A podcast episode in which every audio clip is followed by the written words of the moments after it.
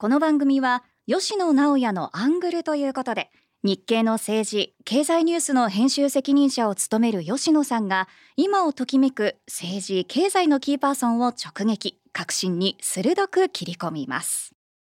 皆さんこんにちは。日本経済新聞の吉野直也です。今日は日本経済新聞編集員の木村京子さんとともにお送りします。皆さんこんにちはこの番組2度目となります。木村です。よろしくお願いいたします。さて本日は自民党元幹事長の石破茂さんにゲストとしてお越しいただきました。よろしくお願いいたします。ここでプロフィールをご紹介します。石破さんは田中角栄元総理の後押しで政界入りを決断され1986年の衆議院選挙で29歳という若さで初当選されました。当選12回を数えています。小泉純一郎政権で防衛庁長官、福田康夫政権で防衛大臣、第二次安倍晋三政権で自民党幹事長を歴任されました。過去に4回、自民党総裁選に出馬され、日本経済新聞社とテレビ東京の世論調査では、次の総裁にふさわしい政治家として11月12月と連続して1位でした。政策をわかりやすく語っていただき、時にユーモアも交える弁舌からメディアに頻繁に登場されています。昭和を中心とする歌謡曲、特にキャンディーズがお好きなことで知られています。政界屈指の鉄道ファンでもありまして、鉄分高めな方とも言えます。吉野さんは柴さんをいつ頃から取材されているんですか？はい。私が番記者だったのはですね、はい、防衛省になる前の旧防衛庁時代のですね2002年9月から2年間ほど担当しておりました。当時はイラク戦争の開戦に向けたちょうど時期でして、まあ、自衛隊のイラク派遣など日本の安全保障の転換期に当たってたと思います。その頃まあ、取材しておりました。はい。でそして自民党が政権復帰しました2012年以降も吉野さん自体が駐在していらっしゃいましたワシントンから日本に立ち寄った際に幹事長だった石破さんとお会いになったというふうに聞いております。日本に戻った時にはですね、まあ、よく意見交換をさせていただきました。はい、逆に石破さんが地方創生大臣としてワシントンに出張した際に、まあ、日系のワシントン支局までわざわざ来ていただいたというふうに聞いてます。そういうことございましたね。うん、あのわざわざお越しいただいてですね、うん、まああのそこでインタビューをさせていただいたということがございました。木村さんは石破さんに対してどのようなご印象がありますか？はい、私あの残念ながら政治部で活動してた時にはあの清和会 今ちょっと話題のところのあの派閥だったのでちょっと直接は存じ上げなかったんですが、実は私早稲田大学で教えておりました時に石破先生のお嬢さんを教えたことがありまして非常に美人でとっても優秀な方だったりそういうふうに覚えております。なるほど極めて深いお話と言っていいのかどうか分かりませんけれども そういうエピソードをいただいたところでですね、まあ、早速お話をご質問させていただきたいと思います。まずですねアメリカのその連邦準備理事会 FRB のパウエル議長がですね、まあ、利下げの検討まあ、先ほど表明してですねアメリカにしてもヨーロッパにしてもですね金融引き締めの流れから緩和局面に入るのではないかといったように、まあ、今受け止められておりますけれどもこの流れについて石破さんはどう見ておられますか？それは日本に比べりゃはるかに財政事情いいですからね金融政策がかなり弾力的に使えるという羨ましいお話ですよね。で、そのアメリカの景気がまあ好調だというふうに言われてはいるのだが、さてさて個人消費はどうなんだろうねというふうに見てみると、必ずしも手放しで楽観できない、変な日本語ですけど、うん、そういうところがあってですね。で、これから先どうなるか少し予断は許さないが、うん、一本調子で金利上げていくという話にはならない。そこは本当に繰り返しになりますが、弾力的に金利が設定できるっていうのは羨ましいことですね。まあ、今あの石破さんから日本についての言及もありましたけれども日本はですねいわゆる安倍政権第二次安倍政権以降の、まあ、異次元の金融緩和を続けてきておりまして、まあ、出口はいつだといったようなことはですね、まあ、安倍政権下でも語られておりましてそれ以降もずっとですね、まあ、出口論というのはあるんですけれどももうそのアメリカだのヨーロッパだのがですね引き締めから緩和の局面に入るだろうという時に若干日本はですね、えー、まだ緩和局面をずっと続けてきて、まあ、いわゆるその出口という引き締め局面は経てないわけですよね。これ周回遅れっていうような指摘ありますけれども石破さんはこういったご指摘についてはどう考えますか？周回遅れぐらいで済みはいいですがね。だからその要はこう大胆な金融緩和？うんそうすると通貨は安くなりますよね。ということになるわけで。うんそうすると輸出企業は儲かりますよね。円が安いですからね。ということになる。それはそういう方々は儲かるのだ。そしてまたこれから物価が上がっていくのだ。あ物価が上がっていく2%でうんマネタリベースを2倍にして2%の物価上昇を実現する。結局しなかったですけどね。うん、それで一体何が起こるかというと、物価が上がる大変大変と。物買わなきゃ。ということで個人消費が動き出す。という、あまり今まで聞いたことがない。うん、だからまあ異次元の異次元たるゆえんかもしれませんがね。ただこれから物価が上がっていくってことになると大変大変物買わなきゃっていう人が増えるかといえば、だったらあんまり無駄遣いできないよねって人も増えるわけであってね。で、それは本当に正しかったんだろうかと。で、金融緩和をしたところで、そこのお金はどこ行きましたかっていうと、結局日銀の当座預金に積み上がりましたねと。まあ、豚積みって言葉があるんだそうですがね。で、それは本当に良かったんだろうかといえば私は必ずしもいいことだと思っていないのですよね。壮大な実験ではあったが、それが初期の結果を収めたかというと、検証が相当に必要だと思いますね。先頃のその日銀のまあ金融決定会合もですね、まあ、緩和維持ということでした。これ、まあ、来年の1月なのか来年の4月なのか、まあ、出口についてはいろいろな予測はありますけれども出口にあたるいわゆる条件というのは石破さんどういうふうにお考えになってますか、うん、それは需給ギャップなるものが、えー、本当にこうなくなりましたか？と。言えば私はそうでもないと思っているのですよ。今なお需給ギャップっていうのは存在をしているのではないかというふうに思っているのですね。でそのいずれにしてもいつかはやんなきゃいけないことだけれどもものすごく財政出をして、うん、実質賃金が下がるってのを抑えてるとこがあるわけで、ある意味上げ底みたいな、そういうことであるわけですよね。そうするとそれが剥落したらどうなるんだ、いつまでもできるわけじゃないんで。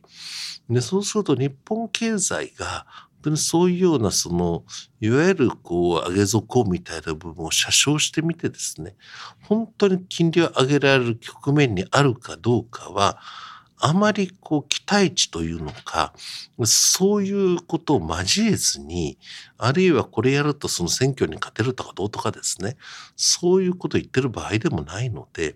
うん、これ冷静に見てみる必要があるだろうと思います。ただその資本主義っていうのは、ある意味こう、金利が正常に機能しないと、経済がおかしくなるんですよね。つまり金利ってお金の値段なので、それがほとんどゼロっつうことは、市場経済がそこにおいて働かないので、必要なところにお金がいかないで、必要じゃないところにお金が大量するということが起こりかねないんで、これはどっかできちんと見直す必要があると私は思いますね。最新の日銀短観で、まあ、中小企業を含めた、まあ、業況の改善がまあ見られました。一方でですね、まあ、ここから政治の話なんですけれども自民党安倍派の、まあ、政治資金問題はですね、まあ、物価が上がってこれから賃金が上がるといわゆる物価と賃金のまあ好循環に経済がですね動き出そうとしている矢先に水を差しているもしくは邪魔してんじゃないかと、まあ、こういった見方なり意見がありますけどこれはどういうふうにお考えになってますか？それは経済の構造の問題であってですね安倍派がなんか邪魔してきたかっていうとそうでもないだろうと。安倍さんがこう亡くなられても随分になるわけであってねそのそれはこう何でもかんでも安倍派とか安倍さんがとかそういう話ではなくて本当にこの経済どうするんですかと。でその好循環ってのはね成長と分配の好循環って言いますよね。その言葉聞き始めて何年になるかしら。でも一かな成長と文化パイを好循環しないわけですよね。それは何でですかっていうことを突き詰めて考えないと、つまりその、私は小学生だったりしましたけど、昭和30年代の日本経済って、みんなが白黒テレビと電気冷蔵庫と電気洗濯機欲しかったですと。人口増えました。高齢者少なかったです。というようなことで作れば作るほど売れて、それで入ってきたお金は賃上げと設備投資に回ってって、これまさしく成長と分配の好循環なわけですよね。で、40年代に入るとカラーテレビとクーラーと自動車だ。3C の時代。で、今は 3D プリンターとかいろんなものがあってですね、世界中同じものが作れますぜということになると、作るのは外国の労働者なんじゃないの？ということになるとですね、のいわゆる成長と分配の好循環っていうのは今までのような形では起こりませんと。じゃあどうやって成長と分配の好循環を起こすための経済を再設計しますかっていうその話を私はちゃんとしたいですね。うんあの安倍派と経済の話さっきちょっと確かにあの石破さんがおっしゃるように、えー、ちょっとまあ聖地じゃなかったんでもう少し具体的に言うとですね、うん、アベノミクスというのはまあ言わ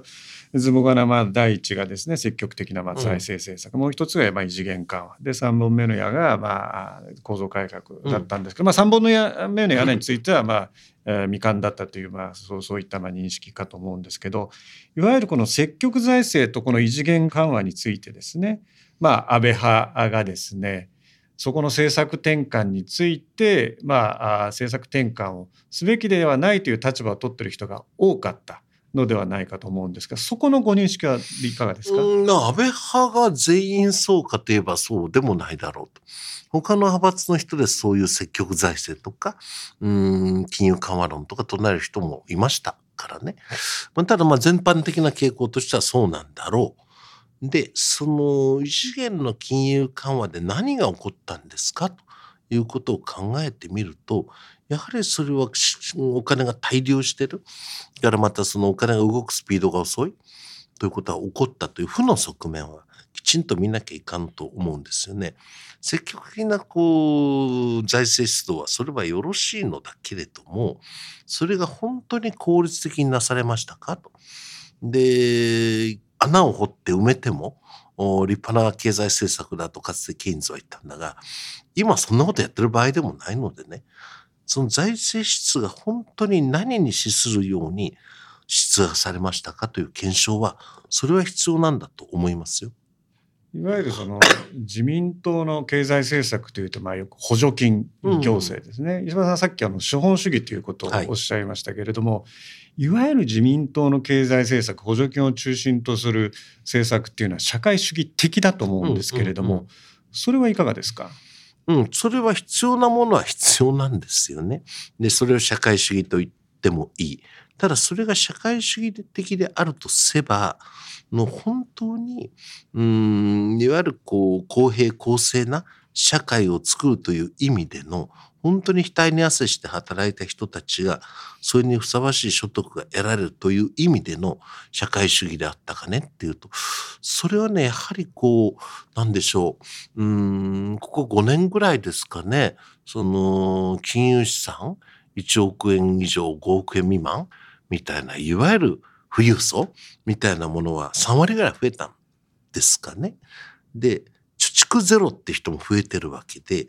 これが社会主義的な政策だったかしらって私は思いますけど。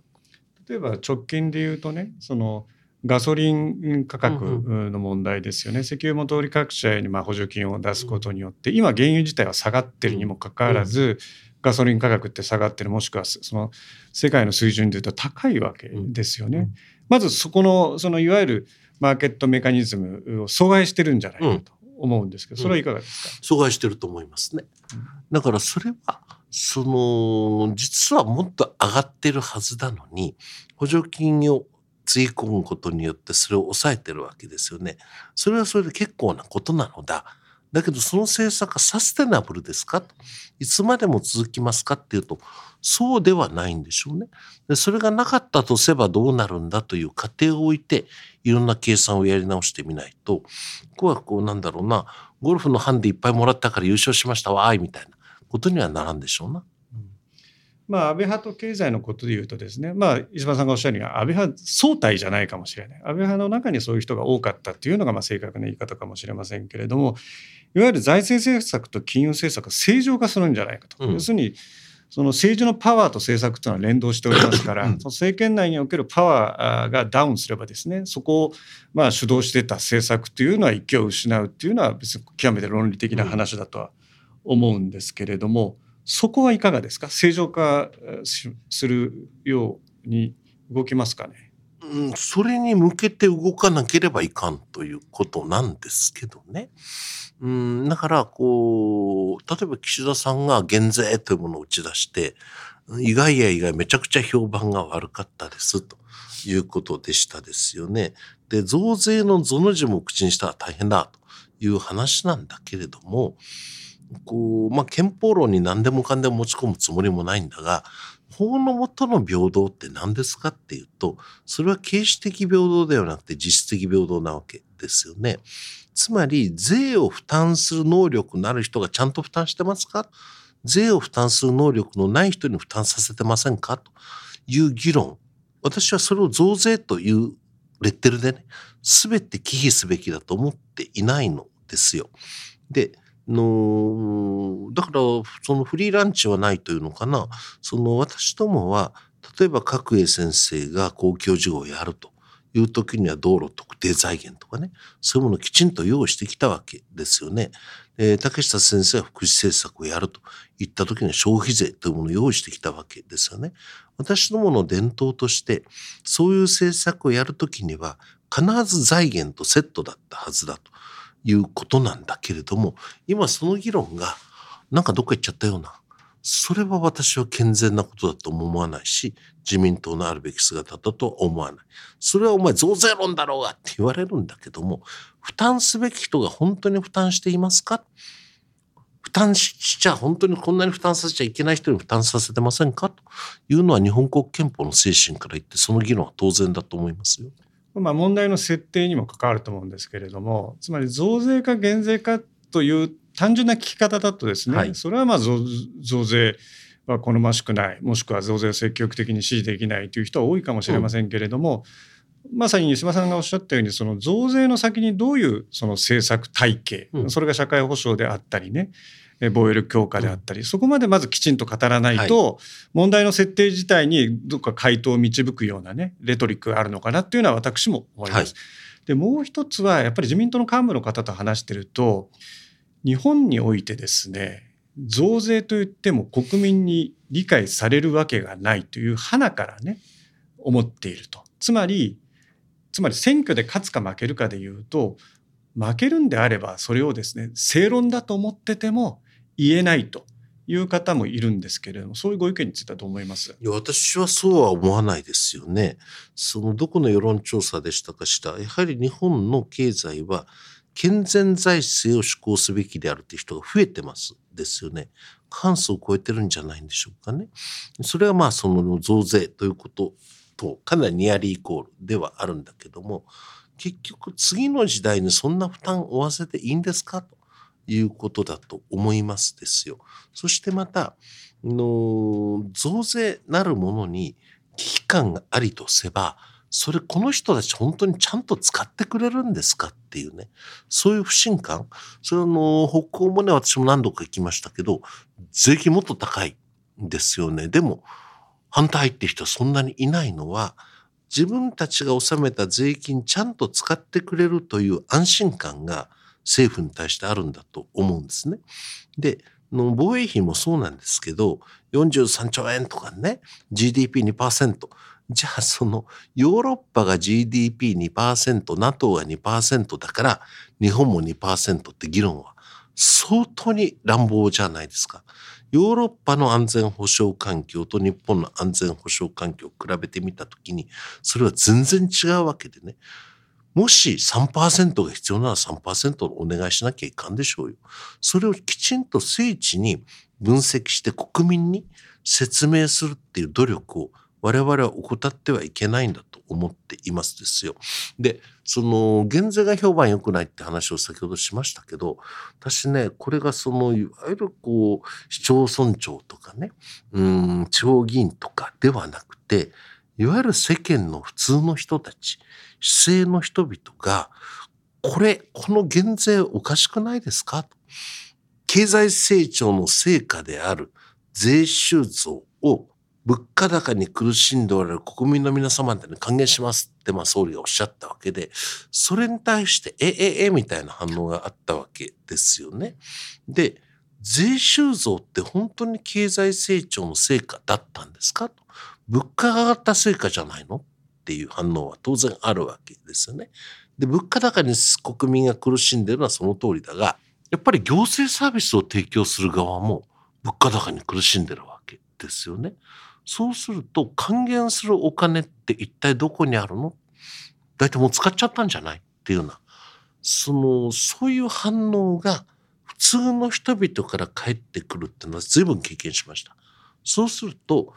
理路整然と語るべきことを語った時に日本国民が答えてくれないからというのは政治家の思い上がりだと私は思いますがね。昨年のその防衛力強化の時もそうですし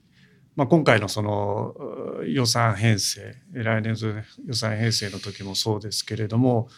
そういったその将来にこの国債、まあ、赤字国債によるですね借金ですねそのツケを将来に回していいのかっていう議論がですね多かったようには思えませんよね。で石破さんが今言ったような、えー、意見なりご主張が自民党内でマジョリティとも思わないですよね。全然マジョリティじゃないですね。それはなんでマジョリティじゃないんですか？なんかよくわからない。ですからね、その、えー、もうね、30年ぐらい前のことになりますか、消費税を竹下内閣で導入してね、平成2年の通常国会冒頭ぐらいの時に海部内閣解散しましたよね。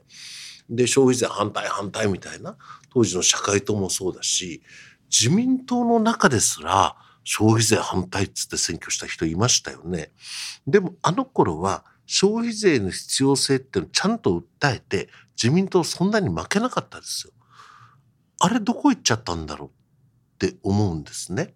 で消費税をきちんとその必要性を語って選挙に勝ったあの自民党の矜持っていうのかな？の国民を説得しなきゃいかんと。あの時竹下総理はのデパートに行って買い物されましたよね。で、それ岸田さんも確かにスーパー行ってんだけどね。もし分かってくれる人がいなければ、自分は辻立ちしてでも消費税の必要性を訴えるって、竹下総理あの頃おっしゃいましたよね。そうなんだと思いましたよ。私自分の選挙区で消費税の必要性を訴えてトップ当選しましたもん。それは国民を信じてきちんと語るということだと思います。まあ、それ国民の側にも問題があって私はまあよく原稿にも書いてるんですけどそのその国のですね国民を超えた政治家っていうのは出現しないわけですから、うんうん、政治家がダメだ政府がダメだ与党がダメだ野党がダメだっていうだけではですね、まあ、解決しないとは思うんですけれど、はい、ちょっと今話がずれてきちゃいましたけど財政政策金融政策がまあ正常化するとの期待がですね、まあ、あるとすればですね私はあのアベノミクスはですね、まあ、その後の菅政権岸田政権もですね、まあ、岸田政権は新しい資本主義ということを掲げてますけど実態はアベノミクスを踏襲しているというふうにまあ見られてます。そうするとですねまあ、ポストアベノミクスっていうと、まあ、あの岸田さんは新しい資本主義掲げてるっていうことをまあご主張されるかもしれませんけれども今いろいろつつあの石破さん経済政策に対する見解っていうのをまあ言ってこられましたけれども石破のミクスなるものがあるとすればですねその核心なり中核になるものは何ですか？それは労働分配率をきちんと正常に戻すっていうことじゃないですか。労働分配率はなお低いままですよね。私は昔その銀行に勤めてましたがね、ボーナスシーズンになると、ボーナスは三井銀行に行ってティッシュ配ってましたよ。だけど今、結局お金っていうものが、個人の世帯がお金があって、それを銀行が仲介して法人が使うっていう、こういう流れだったですよね。今そうなってませんもん。法人がお金いっぱい持ってます。内部留保という形でしょうな。で、つまりね、社会が変わったのか、企業が変わったのかっていうと、私は企業のビヘイビアが相当に変わったと思っているのですよ。で、シバノミックスなんて偉そうなこと言うつもりは私全くないんだけれども、きちんと本来の資本主義に戻しましょうっていうことじゃないんですかね。つまり、資本主義が伸びるっていうのは、人口が増えて、金利が正常に機能して、そして付加価値の高いものを人々が求めると。この3つが動いて資本主義じゃないですか。じゃあ人口はそんなに増えないとするならば、あるいは逆に人口が減ってる台湾、シンガポール、韓国、なんでそれがきちんと経済が伸びてんですか？ということを考えれば、いかにして付加価値の高いものを開発し、いかにしてそれを売るかという経済が動いてるからじゃないんですか？私、石破のミックスなんていう偉そうなこと言うつもりは全くないが、やっぱりそういう本来の資本主義に戻していくってことだと思いますがね。そのための具体的な政策を3つ挙げてくださいと言ったら3つ挙げられます ?3 つですか？それはまずね、の内部留保というものに対して二重課税というご批判もあるけれども、これをどう活用していくかっていうことだと思います。そして負担できる体力のあるそういうような個人、法人にはきちんとご負担をいただくということだと思っています。もう一つは農業であり、漁業であり、林業であり、ポテンシャルのある分野を最大限に伸ばしていくということだと思いますね。石破さんすごい丁寧にまあ語っていただいてるんですけどなかなか今のお話聞いて見出しにはなりにくいなと思うんですけどどうですかね？いやまあ石破のミックス本来の資本主義に戻すあたりじゃどうですかね？あの例えばその資本主義に戻すいくつかの政策の中で、まあ、日経はですね金利がある世界金利がない世界っていう言い方をするんですけど金利がある世界っていうのはその前段というかですね飯島さんが今おっしゃったような政策に進めるためには必要不可欠だと思われます必要不可欠です。そうでないと資本主義回らないですよ。わ、うん、かりました。次はですねこの政治改革まさに石破さんがですね90年代の若手時代ですねそこの論議をまあ牽引してきたと私どもは思ってるんですけれどもこの自民党の安倍派の政治資金パーティー問題を見るにつけですねこの30年前のこの政治改革論議って何だったのかと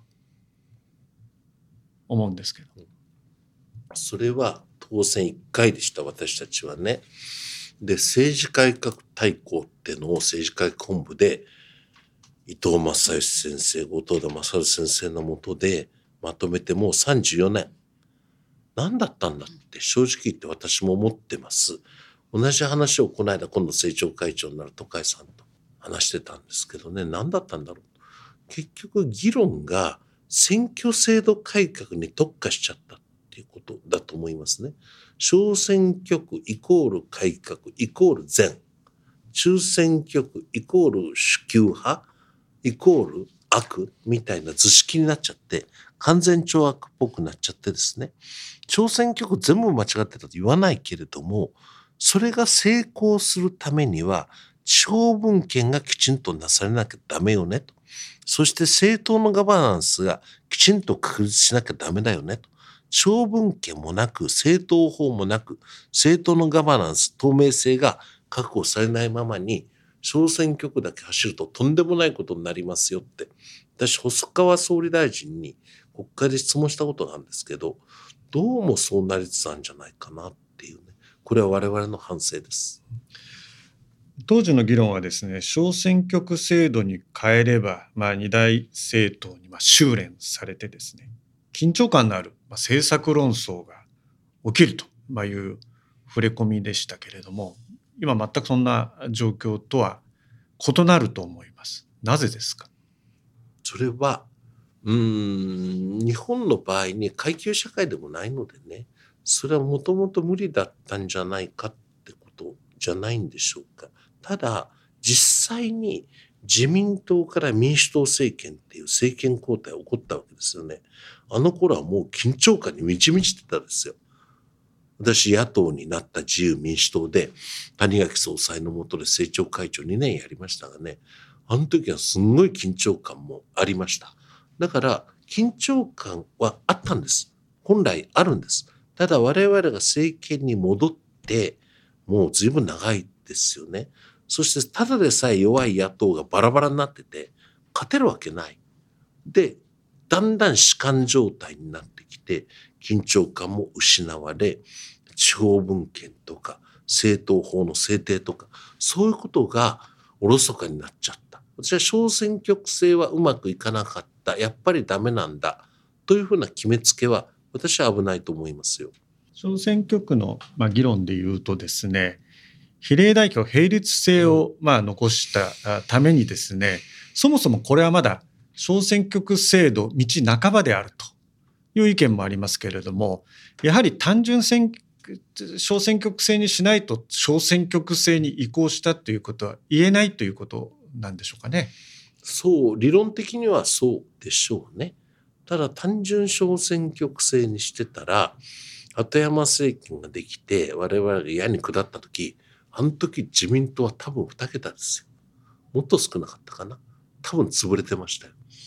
だからね、その小、単純小選挙区制にした時のリスク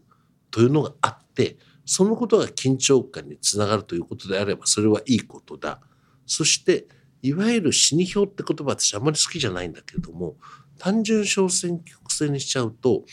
51対49で51が議席取るわけですよね。で、いわゆる言葉は嫌いだが死に票っていうのができると。それでもいいんだというような割り切り？だからその、知事選挙でも市長選挙でも町長選挙でも当然選ばれるの一人ですから、一票差でも勝ちは勝ち。じゃあそれで地方の政治がめちゃくちゃになったかっていうとそうでもないんでね。私はその議論はもう一回してみる価値があると思っています。まあ、選挙制度の議論で市場さん今その日本特有のなんとなくこう文化というかですね国民性ということにもまあ触れたのかなと私は理解してるんですけどつまり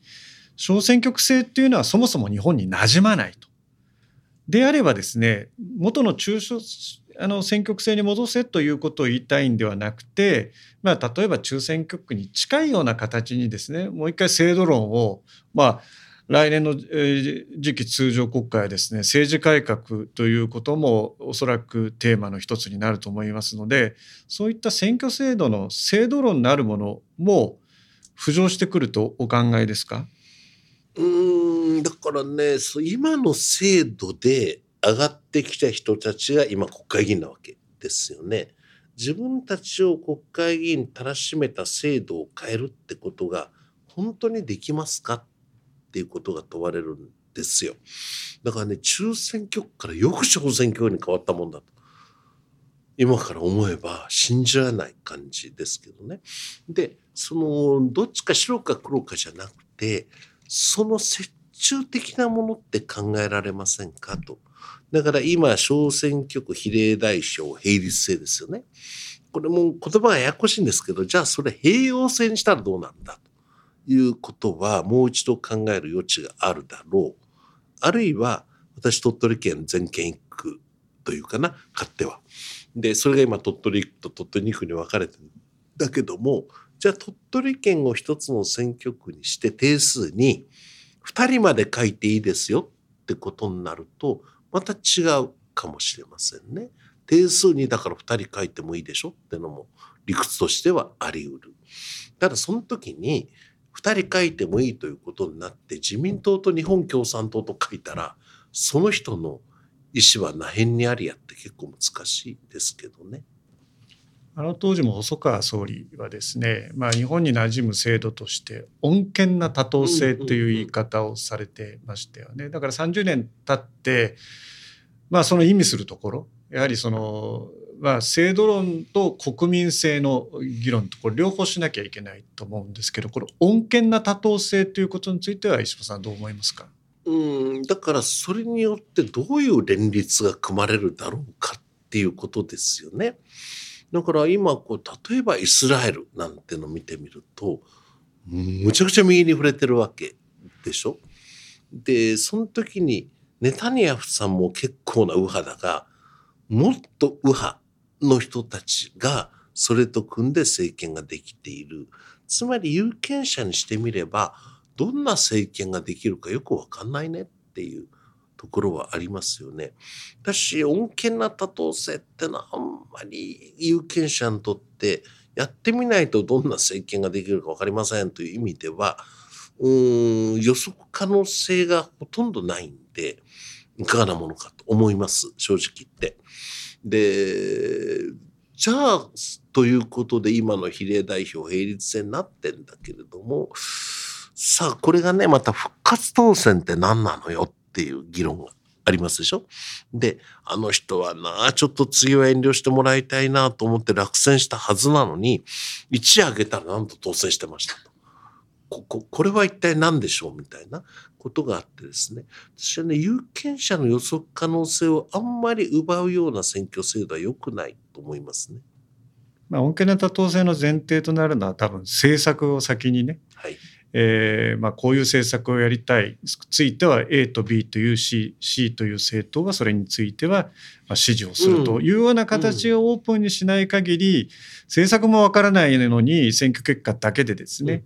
あのくっつくというのは今石破さんの言ってた批判に当てはまると思います。はい、じゃ私は今の政治問題の安倍派に関しての質問させていただきたいと思うんですが、はい、まあ、安倍晋三総理の、まあ、長期政権の功罪という意味で言うとまず良き面で言うと、まあ、安全保障論それまではまあ空想的というふうに言われた中ですけど安倍総理が出てきたことである程度アメリカはじめ世界からも評価されるようになったと思うんですがまずその点については石破さんはどういうふうにお考えでしょうか？うん、評価されるようになりました。ただ私、安倍さんと決定的に合わなかったのは、はい、憲法9条の1項2項はそのままで3項に自衛隊を明記します。はい、なな何ですかそれはということなんですよね。私はもう閣僚として答弁も何度もしてきたけれども、はい、最新鋭の戦闘機を持ち最新鋭の護衛艦を持ち最新鋭の戦車を持ってですよはい軍隊ではございませんとこれは一体何だと。必要最小限度だから戦力ではない。戦力ではないから軍隊ではない。という理屈を英語に訳そうと思ってもまず無理。何ですか？それはってことになるわけですね。で、実際に北朝鮮に対して必要最小限度の力っていうのは中国に対して必要最小限度あるはずがないのであって、それは軍隊と言っても言わなくてもいいんだけども、この存在って何なのってことを突き詰めることは必要だと思いますね。そしてそういうような組織には最高の規律と最高の栄誉が与えらなければおかしいと思っています。そして制服着た人たちが国会で答弁しないなんてそんなことがあっていいはずがない。一番のプロフェッショナルですからね。文民統制をきちんとしましょうと。この組織の本質をきちんとしましょうという議論をしていかないと、いかにアメリカから評価されても機能しないということが起こります。その功罪の今度罪の罪の方なんですけれども、はい、やはり今回のあの政治と金の問題出てきたことを見ますと、長期政権安倍政権の長期政権がやっぱり負の側面つまりおごってるというものが指摘されていますが、やはりその点はどういうふうに問題、うん、それはどの組織もそうでね。うん今年ビッグモーターなんてあったじゃないですか、はい、ジャニーズ事務所ってあったじゃないですかそれおかしいよねって思ってた社員はいるんですよね。でも指摘しようものならばお前はクビだ。メディアが指摘しようものならばうちのタレント出してやらない。みたいな話でですね、はい、おかしいものおかしいと言えないのはそれは永続性がないんですよ。組織として崩壊するんですよ。安倍政権の間にね、物言えないっていう雰囲気できちゃったとするならば、それは決していいことではなくてですね、決まったことには従います。ですけども、意見すらしない雰囲気それは上から言われたものではなくて自発的霊獣みたいな言わない方が得だよねみたいなそういう雰囲気が蔓延するのは組織にとってとっても危険なことだと思いますね。はい、その中今自民党の中の雰囲気とはどうですかそこは。うん収録してる今日もね自民党総務会ってあはい。ったんですよね平時の自民党の最高意思決定機関。で予算については随分意見が出ましたう。ん。でじゃあこう岸田さんがね昨日かなその45歳以下の若い議員さんで青年局ってあるんですけどね青年局に対してきちんと意見を聞いてきて俺に教えてくれって岸田総理が指示されたんだそうですよ。でね自民党の議員って確か370人ぐらいいると思うのね。で青年局って25人なのね。とするとですよ北海道から九州沖縄まで老若男女誰が何考えてんだってことを自民党の国会議員は全員聞いてみんなが総理にいて始めたら総理も大変だから集約して総理のところに届けるってことは私はあるべきだと思うのね。ということを言っても誰も賛成とも反対とも言ってくれなかったからねなんなんだろうなやっぱり石破の言うことに賛成っていうとたたりがあるのかな。そんなことはないと思いますけど。これはだからさっきあの石破さんがおっしゃったうん長期政権によっても組織が、まあ、かなりダメになってるって少佐だというそういうことなんでしょうかね。かつての自民党はこうじゃなかった。カンカンガクガクの議論があって、賛成反対。でもそれが自民党の活力だったと思う。で、自民党の中央がダメなことによって、例えばね、来年、地方選挙って540箇所あるんですって。1月から12月までの間に。私何度も経験してんだけど、中央がダメだ。イコール自民党がダメだ。イコール地方の自民党もダメだみたいなことで、自民党を支えている地方組織にものすごいダメージが来るっていうのは、私はかなり危険なことだと思っていてね。中央の自民党でカンカンガクガクの議論が行われて、決まったことには従うっていう、そういう党の姿勢を示すことは、地方の自民党にとっても求められていることだと。私はこれは確信しますね。これはまあ石破さんに聞くことじゃないと思うんですけどではなぜ野党に支持が集まらないんですか？それはバラバラだからですよ。ね。それでなくても権力は与党の方が持ってるわけで、権力がない野党だ。それでなくても強くない。それが何ですか？立憲、国民、えー共産、えーそれからなんだなんだ、えー維新、令和えー令和教育無償化とかなんとかそれがバラバラになったらそれ勝てないよね。で醤油を捨てて大丼つくなんてねいい加減なこと言うつもりもないんだけどもじゃあどれとどれとどれなら一致できるかっていうお話をもう少ししてもらわないとライバルがダメだとこっちもダメになりますよね。それはスポーツの世界でも我々でも一緒です。岸田政権の話に、えー最後ちょっと聞いてまいりたいと思うんですけれども岸田政権のですね、まあ、異次元のまあ少子化対策もしくはこの所得税減税を柱とする、まあ、経済対策不評でした、はい。なんで不評なんですか？うん、それは、かくかくしかしかこういうわけでということを、本当に分かりやすく説明するっていう努力を、政権を支えるものはみんながしていかなきゃいかんのでね、の総理の言葉が響かないって何でもかんでも総理の責任しちゃいかんので、のそれはね、不評の政策ってありますよ。そういう時こそ発信力高めなきゃね、我々が。まあ、この政治と金の問題を受けて、まあ、岸田内閣の支持率は、まあ、日経でも 26%20%, 20台今突入したんですね。まあ、岸田さんの自民党総裁任期というのはまあ来年のまあ9月なんですけれども、まあ、再選難しいんじゃないの？といった声がですね、まあ、自民党内でもそれはオープンというかオンレコではなかなか聞こえてはこないんですけどオフレコベースではそういうこと言う人が増えてきたなという印象なんですけれども石破さんも同様の認識ですか？だから誰が岸田政権作ったんですかってことですよ。国民投票で決めたわけじゃないからね。自民党の総裁選挙で岸田さん選んで、衆参の本会議場で岸田文雄って書いた人が、それ我々ね、が岸田政権作ったんでしょ製造物責任はあるわけですよ、私たちに。だから、岸田さんが悪い、いや、選挙は戦えない、これじゃいかんから変えましょうみたいな。一年前に、菅さんって言ったら、ね、なんか人気が下がったら変えよう。私はそれはかなり無責任なことだと思っていてね、岸田さんを選んだ限りは、最後まで責任持ちましょうってことだと思いますがね。日本の政策の歳時期っていうのはまあ予算が中心だと思うんですね。まあ、12月にまあ予算がですね来年度予算がまあ決定します。それでまあ次期通常国会来年の1月に召集される通常国会まあそれが提出されてですねおそらく年度内成立というのを目指す。でまあそこで日本の政策というのが私が言うところの予算が中心になるとすればですね、まあ、一つ大きな山を越えることになります。石破さん私の記憶ではですね予算成立後のですね、まあ、総理のまあ辞任の可能性というにも触れてたんじゃないかなと思うんですけどこれ触れてましたよね触れてません。触れてません可能性として何がありますかと。最後までやり遂げる、ね、あるいは解散総選挙で真を問う、竹下総理がそうであったように、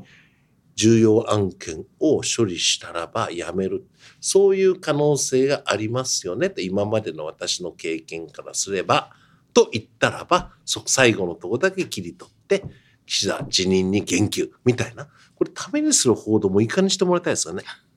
なるほど。まあ、今あのそういうふうに正確に言ってもらったんで、まあ、あの趣旨は分かりました。それ以外に受け取りようがないでしょうが。まあ、一般論としてあの予算が成立した後にですね、まあ、例えば次期主自民党総裁選に出ようと思う人はですね、まあ、意欲なんなりをですね、まあ、表明してもおかしくないなとは思うんですけどそういったスケジュール感私が言ってるところのスケジュール感についてはどう思います？出たい出たいという人はいるかもしれないんすけどね。その人本当にやって大丈夫ですかね？っていうことは一般論としてはあるでしょうね。でなって何やるんですか？ということ、まあ、さっき石破のミックスなる不思議な言葉が出てきましたがなんか分かりにくいねっていう話ですよね。だけどもじゃあそれぞれ A でも B でも C でもいいんだけどこういう日本を作りますよと。いうことこういう外交をやりますよってことがきちんと準備ができてないのに出る出るって言っちゃいかんのじゃないですかね一般論として。石破さんはですねさっきのプロフィールの紹介の中にも挟まれてましたけど、まあ、日経の世論調査で次の自民党総裁でですね、まあ、トップです。これについてはどう思います？それは知名度が高いからね。そして政権に対してある程度距離を置いてるからね。それはそういう数字は出ますよ。で、それでわーいなんていうね、舞い上がるほどおめでたくはないつもりですがね。うん、おめでたくないっていうのはもう少し詳しく言ってください。いやですから、その自分が、つまりですよ、にの参議院議員でも総理にはなれるわけね、日本国憲法で。ね、だ衆参両院議員っていうのはみんな総理になれる。そういう資格を持ってるわけですよ。だとすれば、自分がそれに耐えるものなのかという問いかけをいつもすることが一番大事だと思いますがね。あれも知りません、これも知りませんみたいな、そういう人にやってもらったら国民こそ迷惑というものだと思います。うん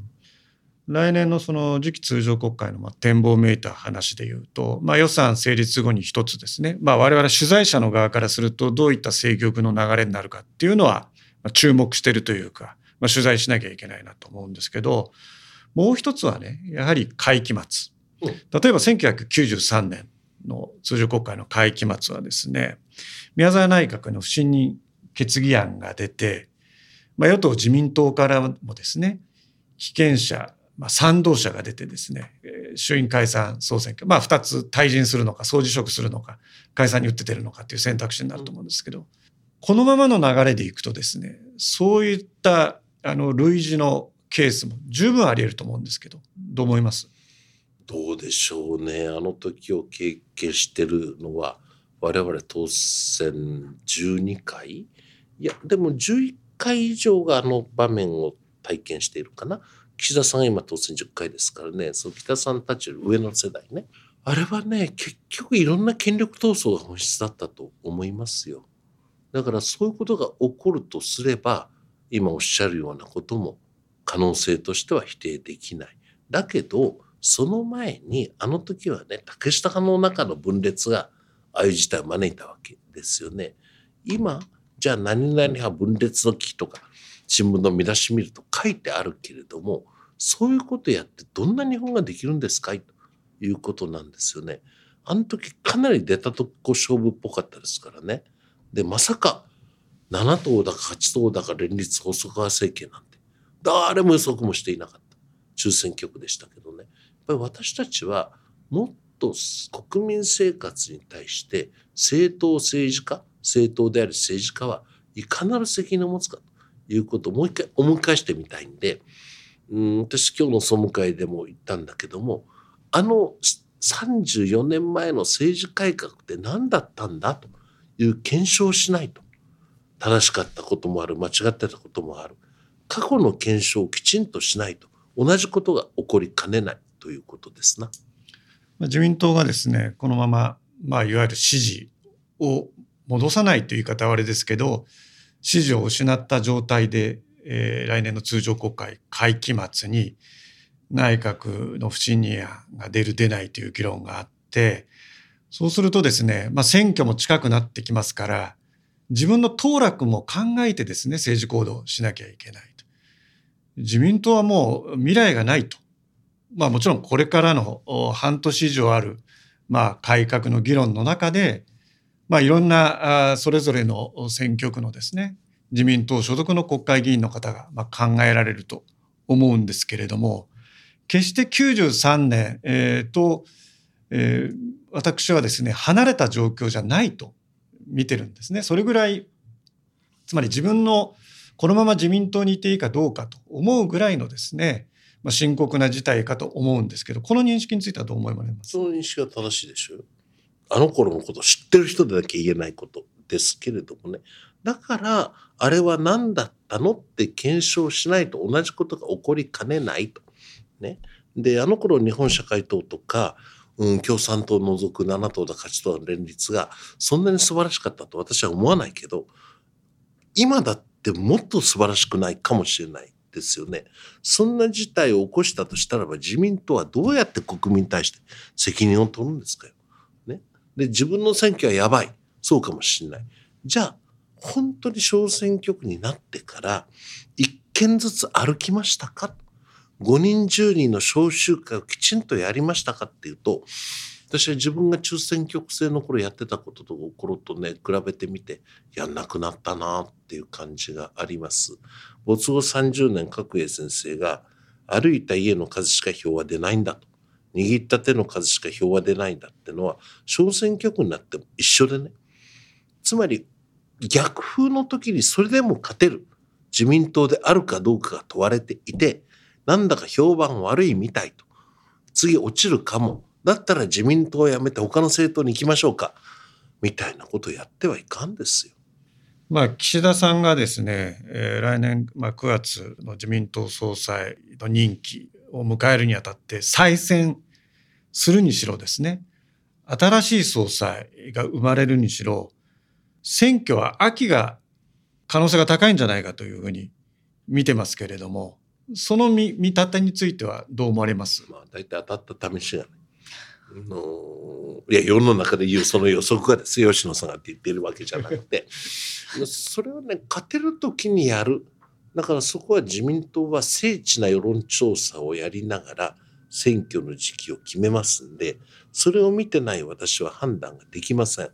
だけども勝てる時にやるってことだと思いますがうーんやっぱりねこうこういう時こそ街頭に出なきゃダメだと思います。私一昨日だったかな横浜のある駅前で街頭演説やったんですねそこの地域の自民党議員と一緒に。それはそうだって言ってくれる人いっぱいいましたよ。だけど同時に何言ってんだと。自民党の声が聞きたくないぞってやじる人もいましたよ。あ今こういうことが起こってんだなと思いました。でね横浜大都会なんだけども地方で中山間地であるいは漁港漁村でどうなんだろうってことをきちんと聞くことは大事だと思いますよ。でそういう声をきちんと聞いて自分たちはこう思うんだということを言ってそしてこの年末年始私はねこの年末に自民党はこういう体制で来年臨むぞと政治改革をするためにこういう組織を作るぞみたいなこと言えば随分違うと思うんだけどねやっぱり大事なのは聞く力も大事だが発信する力ってのを今窮地にある自民党だからこそ発揮しなきゃいかん。だって自民党が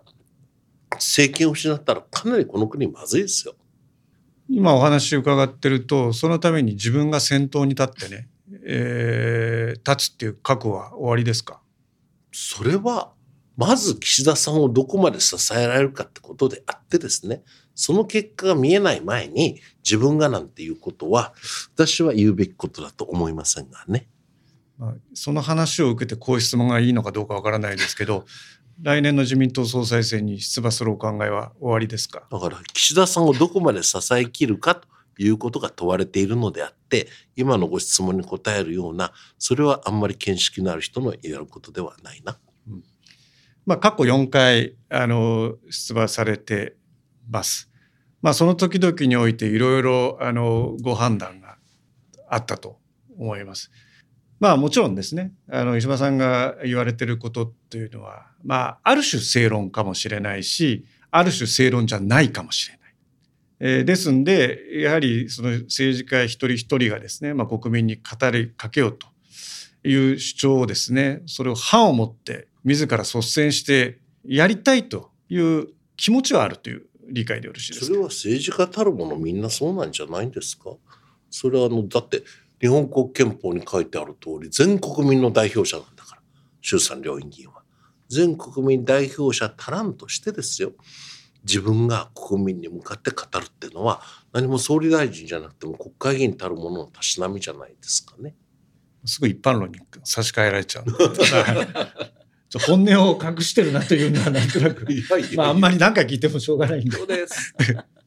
あの今1993年の内宮沢内閣不信任案決議案のちょうどその取材をした私からすると現在のこの自民党が危機的という石破さんの話もありましたけど実際取材するとエネルギーその当時を知ってる私からすると非常にエネルギーを感じないんですね。うんうん、でそんな中、まあ、この重い空気感をまあ打開するというか打ち破る意味でもそろそろ女性というものにもターゲットを絞りながら、まあ、森山真由美官房長官以来女性のそういう役職もないですのでどうかと思う中で最近あの注目浴びてるのがやっぱり上川陽子外務大臣かなとも思うんですが上川さあの外務大臣については石破さんはどういうふうに評価されてますでしょうか？あの非常に能力の高い方ですよね。の国際性もあるしいや死刑の執行したからっていやそれは法務大臣の仕事でしょって、ね、しない方がおかしいと思いますけどね裁判所の結論と行政府の声は別なんでね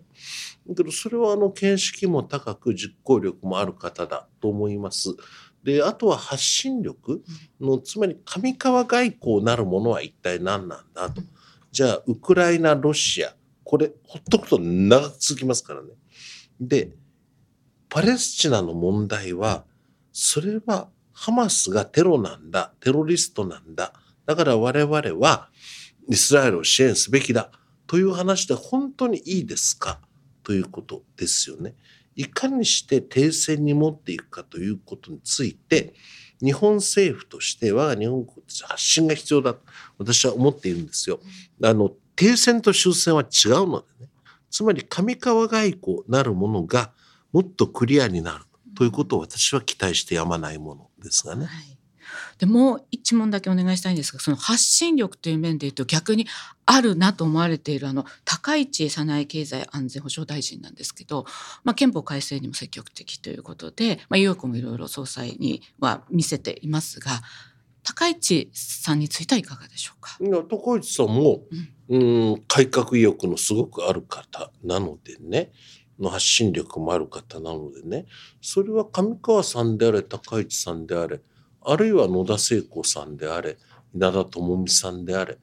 我が党の女性議員でそういう存在感のある人さらに発揮してもらいたい人それはおられますですよね。だからその上川さん高市さんあるいは野田さん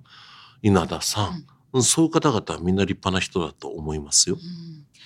実際仮にまたちょっとしつこくて恐縮ですけれども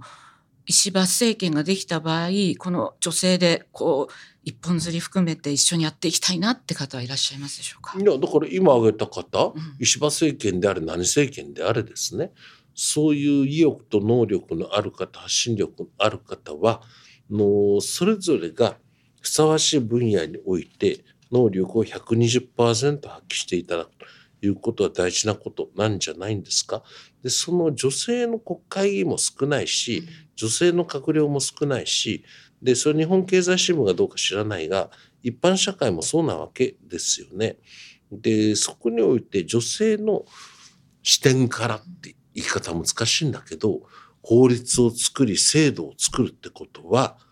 女性に私はおもねるつもりもなくこびるつもりもなくてですね女性の意見が通っていく反映されていくってことは日本国にとっていかに必要なことかという認識を私はもっと持つべきだと思っております。ありがとうございます。では石破さんの今日のインタビューいかがでしたでしょうか？いやー、厳しいことですね。あの、よいしょの質問をしていただけないっていうのは、こういうふうなことで、あの、久しぶりに吉野さんと議論して、あるいは木村さんと議論させていただいて、勉強になりました。ありがとうございます。石破さん今日はお忙しい中ありがとうございまあしたりがとうございました。ありがとうございました。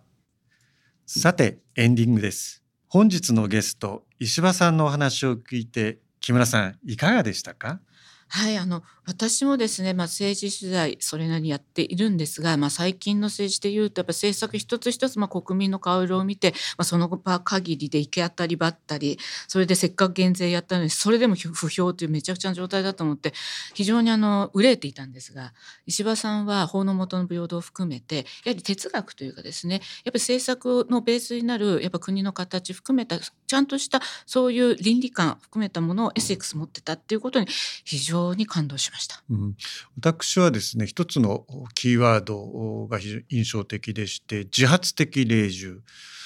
まあ、いわゆる自民党が政権復帰してですね、まあ、10年以上経って、まあ、そこの中で、えー自民党の多くの議員が自発的霊獣をしていたのではないかという、まあ、疑問を呈されておりまして、